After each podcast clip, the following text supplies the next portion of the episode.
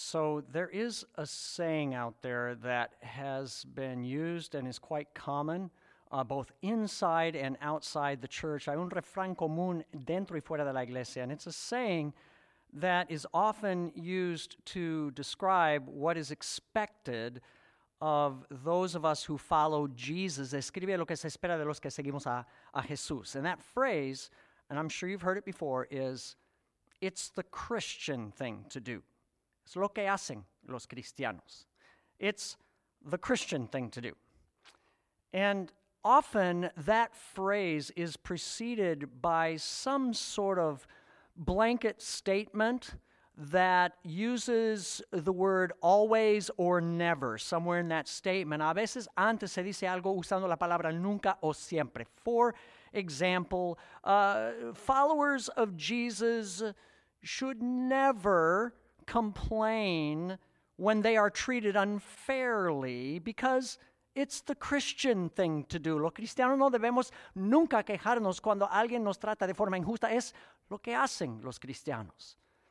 Or how about this one? Uh, you know, Christians, followers of Jesus, should always follow the rules and obey the law no matter how uh, those laws may be unjust or unfair or, or, or against you, we should always obey to the letter of the law everything that we're given. Why? Because you see, it's the Christian thing to do. Debemos seguir las leyes y las reglas al pie de la letra porque es lo que hacemos los cristianos.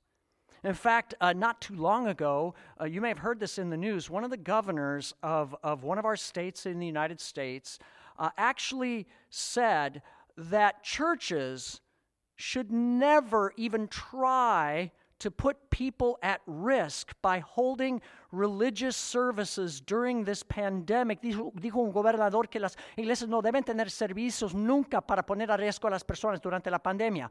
Why should churches never try to hold services? Well, he said, it's the Christian thing to do. Es lo que hacen los cristianos. So, in light of that phrase, we come to our scripture today, and, and it would appear in Matthew chapter 5, 38. It might be tempting, actually, to conclude that the point of what Jesus is teaching here is something like that. Estamos tentados a concluir que eso es lo que está enseñando Jesús aquí. That Jesus is saying something like, uh, followers of Jesus uh, should never insist upon their rights. Los seguidores nunca debemos insistir en los derechos. Followers of Jesus should always be willing to accept defeat. Debemos siempre aceptar la derrota. Followers of Jesus should always avoid unpleasant confrontations. Debemos siempre evitar la confrontación. Followers of Jesus should never be upset when we are cheated. No debemos estar molestos cuando alguien nos engaña.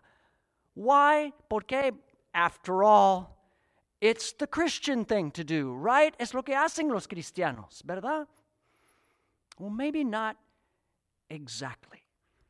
Maybe not exactly. You see, I believe that there is a myth, there is a, a misconception out there that to be a follower of Jesus, to, to show Christ like humility, means that we are to be basically walking doormats. And we should let others just abuse us and, and do what is unjust to us and get away with murder, even because you see, Jesus put up with that and he did the Christian thing, and so should we. A esa mala concepción de que los cristianos debemos ser como felpudos, como decimos en inglés, que la gente nos atropelle, porque así fue con Jesús. Well, I want to take a little closer look with you uh, at this today because you see, Jesus actually begins here in Matthew chapter 5, verse 38. He begins by talking about not the Christian thing to do, he starts by talking about the Jewish thing to do. Jesús habla de lo que es lo judío. Here in verse 38, he says, You've heard that it was said, eye for an eye and tooth for tooth. Ustedes han oído que se dijo ojo por ojo, diente por diente. He's quoting there from the Old Testament, from the scriptures. It's mentioned at least three times in the Old Testament. Es el Antiguo Testamento. And this is better known as the lex talionis, or the law of retaliation. Se trata de la ley de la represalia. And the idea of the lex talionis, or law of retaliation, is, is that there is a limit to the payback we should give for the harm that we've received. Hay un límite de lo que damos cuando recibimos el mal. So, the natural thing to do, the sinful thing to do, you could say, is when someone hurts us, we pay them back and more. I'm going to hit you harder than you hit me. Lo natural es que queremos pagar aún más mal por el mal que hemos recibido. But the Jewish thing to do is to pay back exactly what's received. Lo judío es pagar exactamente lo que se ha recibido. Uh, you, you, hit me and hurt my eye, I'm going to hurt your eye. You took my tooth, I'm going to get your tooth. But here, Jesus is saying something revolutionary. Jesús dice algo, algo diferente. He's saying here that when we are hurt, when we uh, suffer abuse or injustice, we need to give more. Not more evil, more good than we have received. Debemos recompensar no el mal, sino con el bien. And, and, and, so he gives us some examples here. He says, you know, if, if uh, someone strikes you on the cheek, then what you need to do is expose the other one. Don't hit back, don't give evil. Si alguien te pega la mejilla, te, te da una bofetada, vuélvele la otra.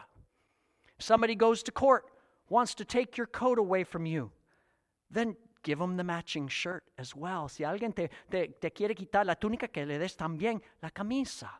If a Roman soldier obligates you to walk a mile and kind of puts a gun to your head or a sword to your throat or whatever that is, go two miles, not just one. Si un soldado romano te obliga a andar un kilómetro con él, ve dos kilómetros. The whole principle really is summarized in verse 39 where, where Jesus says this Do not resist an evil person. No resistan al que les haga mal. What is he talking about there? I think we need to, to understand. This is key to understanding this text because I think our first reaction is to say, don't resist. Oh, just let people walk all over us. Just let somebody do what they're going to do. That's not exactly what Jesus is saying. No está diciendo que las personas nos puedan hacer lo que quieran, lo que se les antojen. No.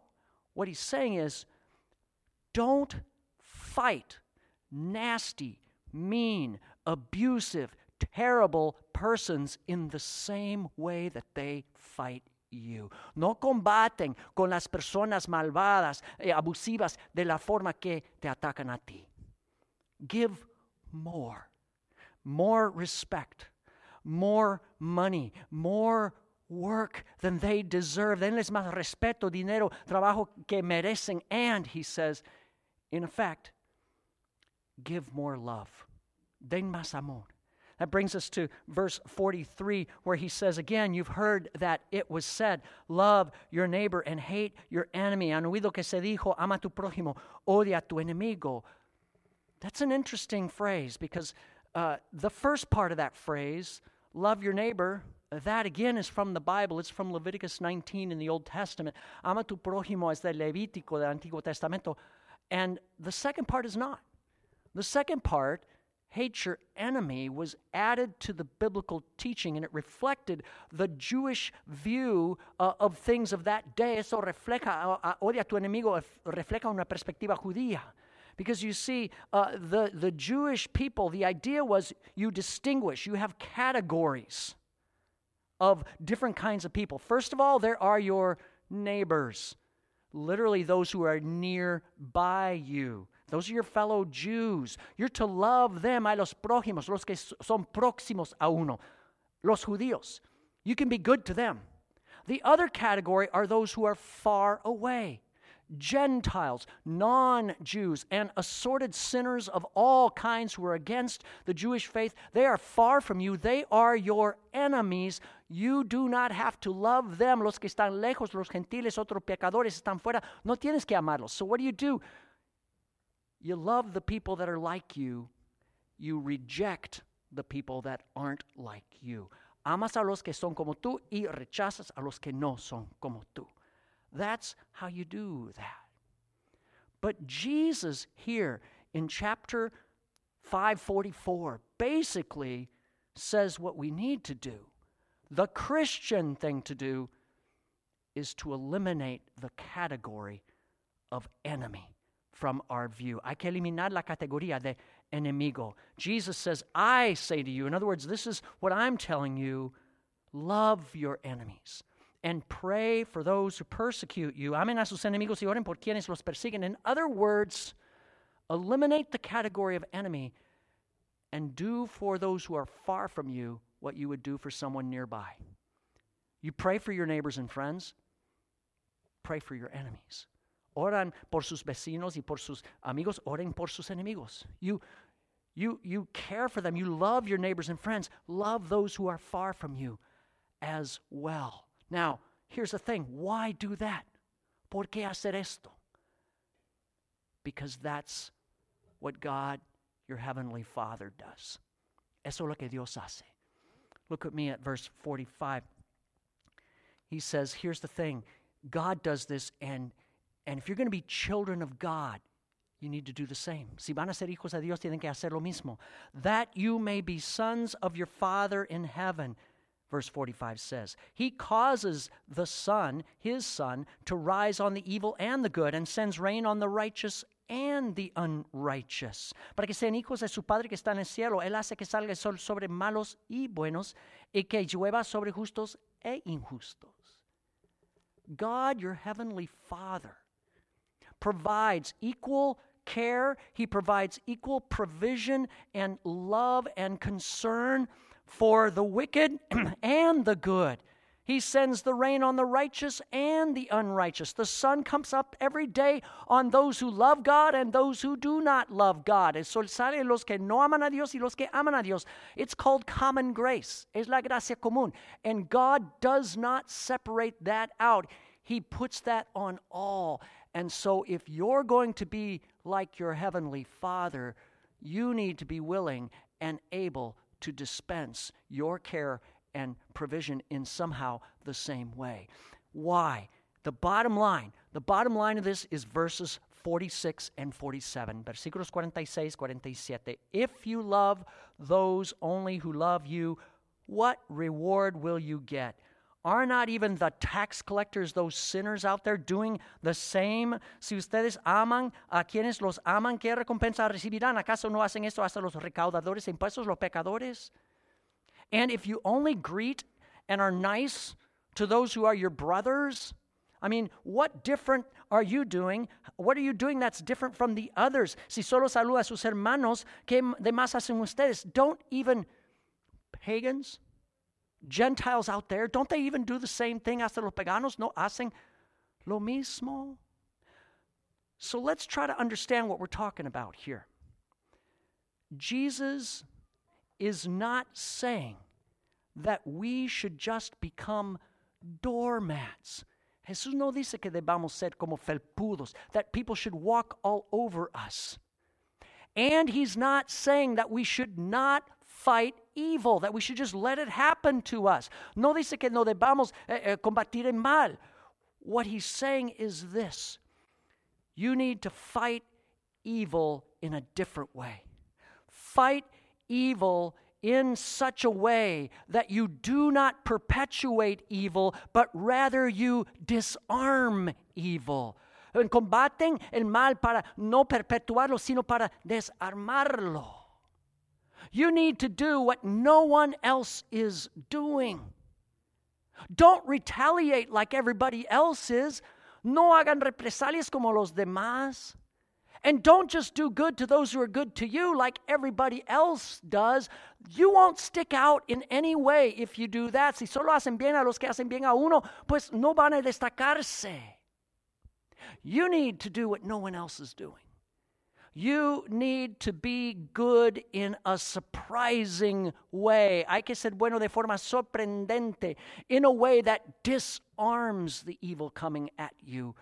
And in the process, you're going to show the powerful reality of your Father in heaven. Si hacen el bien de forma que nadie más hace, van a mostrar la realidad de su Padre Celestial. And that's why Jesus then in, in verse 48 says, be perfect, be complete, be uniquely, surprisingly, disarmingly different as your heavenly Father is unique and different, que sean diferentes, que sean completos, perfectos, distintos, sorprendentemente desarmadores como su Padre celestial. So now here's the question. Jesus talks about this, but did he do it? Did Jesus actually practice what he preached? ¿Es que Jesús practicaba lo que predicaba? Well, I want to look at a couple of scriptures that I think will point to us the fact that he did. If you want to turn to John chapter 18, Juan capítulo 18, there we find a scene that occurs the night that Jesus is arrested. He's arrested, he's brought into the Jewish council for trial. Está ante el concilio judío Jesús después de haber estado arrestado.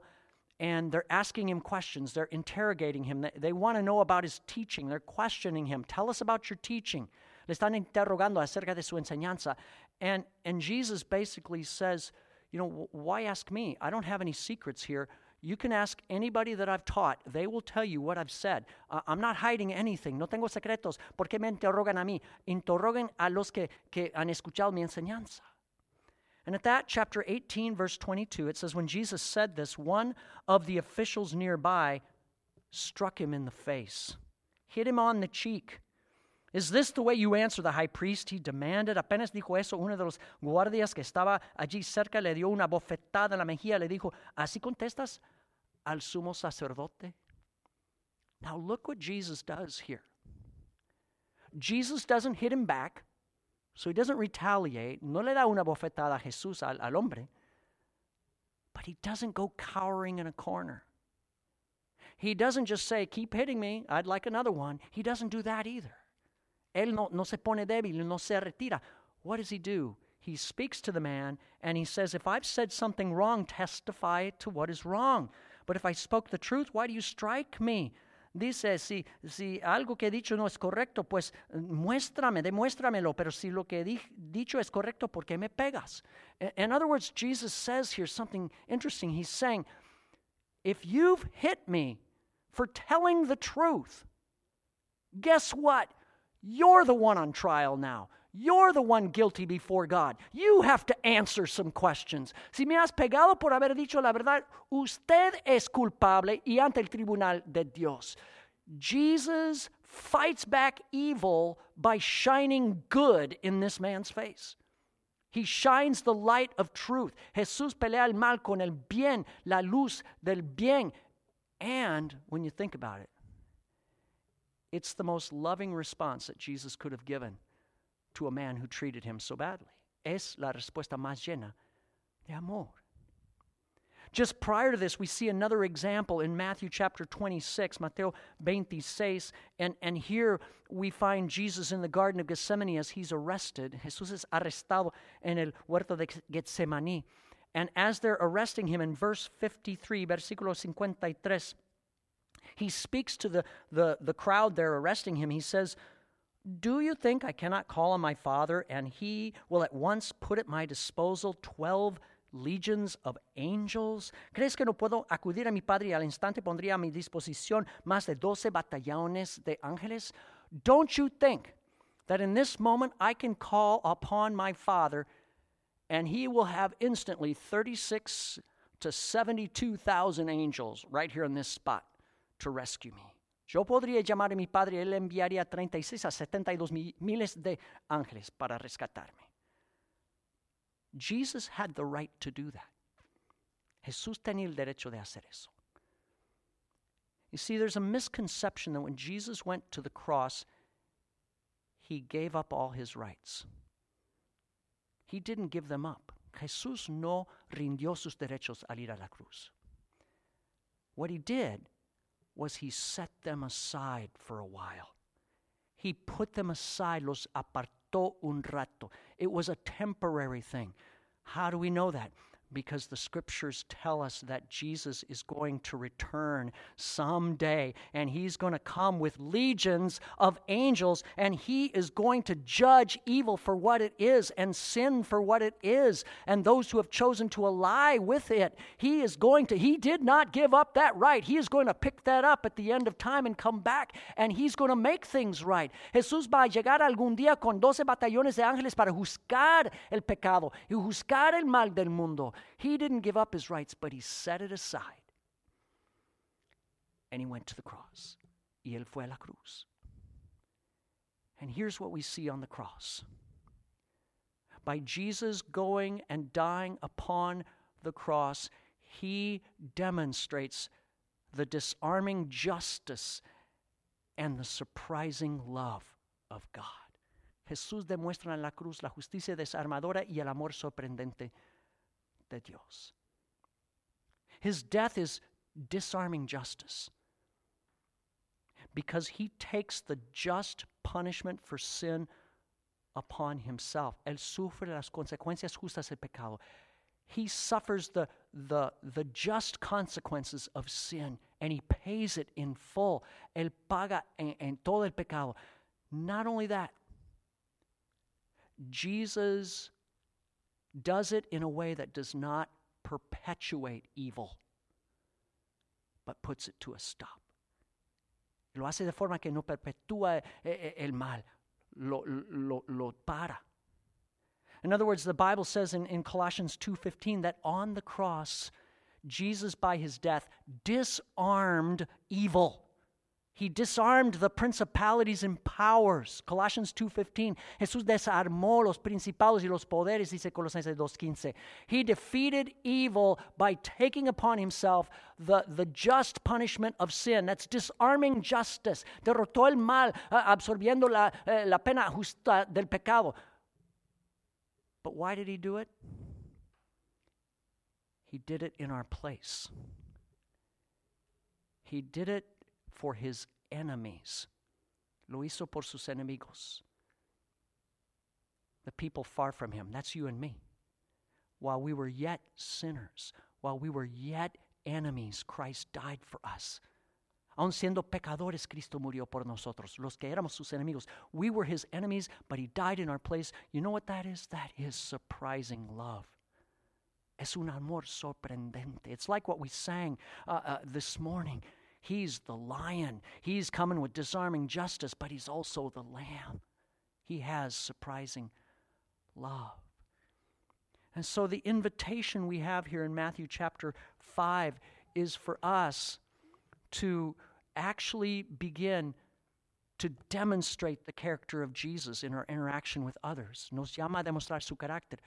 To learn how to react and to act in situations that somehow can show the disarming justice and the surprising love of God. Queremos mostrar la justicia desarmadora y el amor sorprendente de Dios. So, what does that look like? ¿Cómo se ve? Well, I want to turn to a scripture that I think can uh, light our path. It's Romans chapter 12, verse 20, Romanos 12, 20.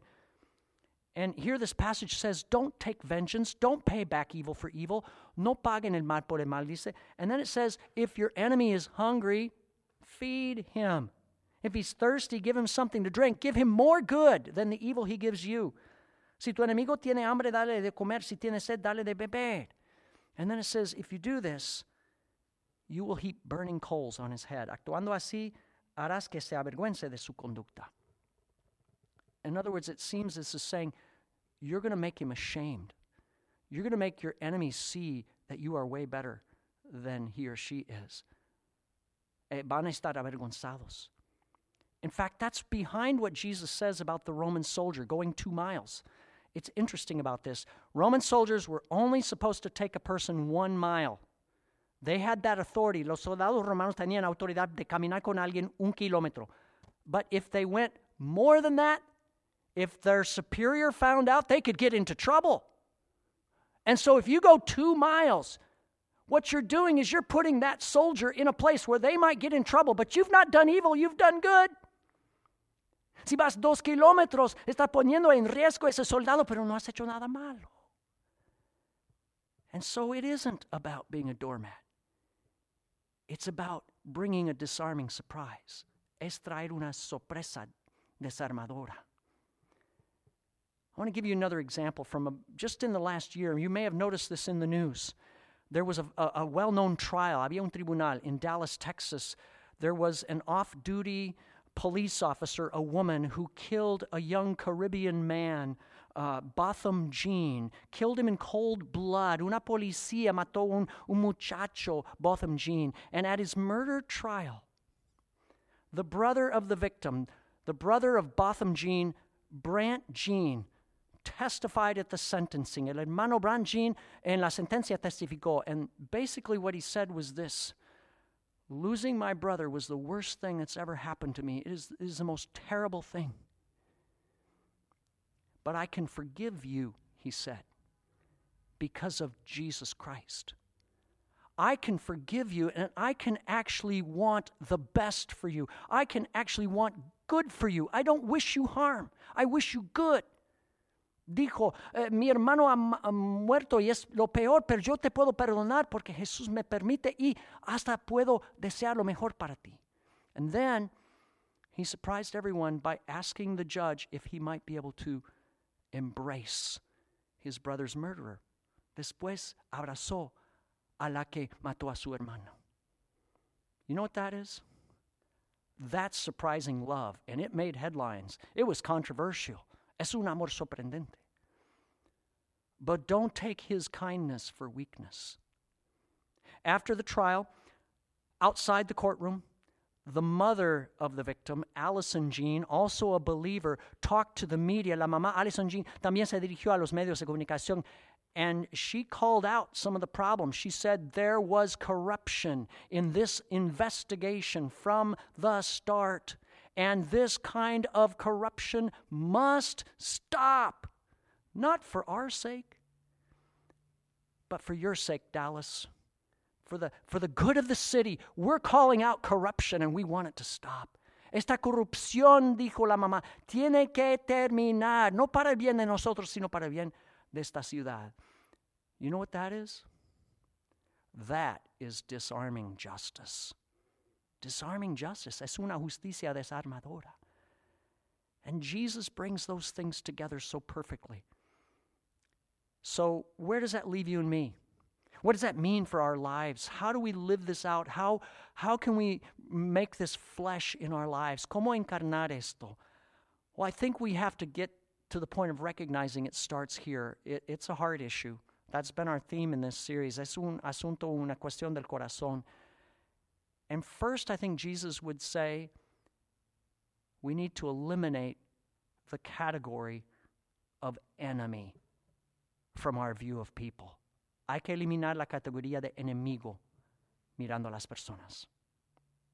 The Bible is very clear. Our struggle, our fight, is not against flesh and blood. It's not against people. Nuestra lucha no está en contra de, de carne y, y, y, sangre. It's against the principalities. It's against the powers. It's against the world, the flesh, the devil, Satan, sin, hell, death. That's the enemy. La batalla está en contra de Satanás. El, el enemigo es el infierno, el pecado, la muerte. People are made in the image of God. They're not the enemy. Las personas son hechas a imagen de, son hechas a imagen de Dios. Now, people can work for the enemy. That is true. Trabajan por enemigos, sí. But they're not the true enemy. So it starts there. But then from there, the question becomes how can I learn to react more like Jesus in situations? How can I react and show His character, His disarming justice, His surprising love? ¿Cómo puedo reaccionar con una justicia desarmadora, un amor sorprendente como Jesús? When someone cuts me off in traffic or cuts in line at the grocery store, what kind of response can I choose that would, would be disarming? Si alguien me corta en el tráfico, ¿cómo tener una respuesta más des, desarmadora? When my neighbor has a party till 2 a.m. and it's really loud, what kind of response can I choose that is different? Cuando el, el vecino tiene una fiesta a las 2 de la madrugada, when a coworker lies and makes a mistake and blames me for it. What's the response I can choose that's different? That's disarming. Si un colaborador de trabajo miente y me pone en problemas, ¿qué hago? It's evident here, and I, I need to be personal, it's evident that this is going to take some work.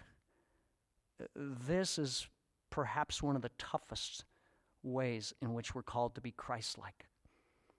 I don't have that much goodness in me. I don't have that much goodness in me.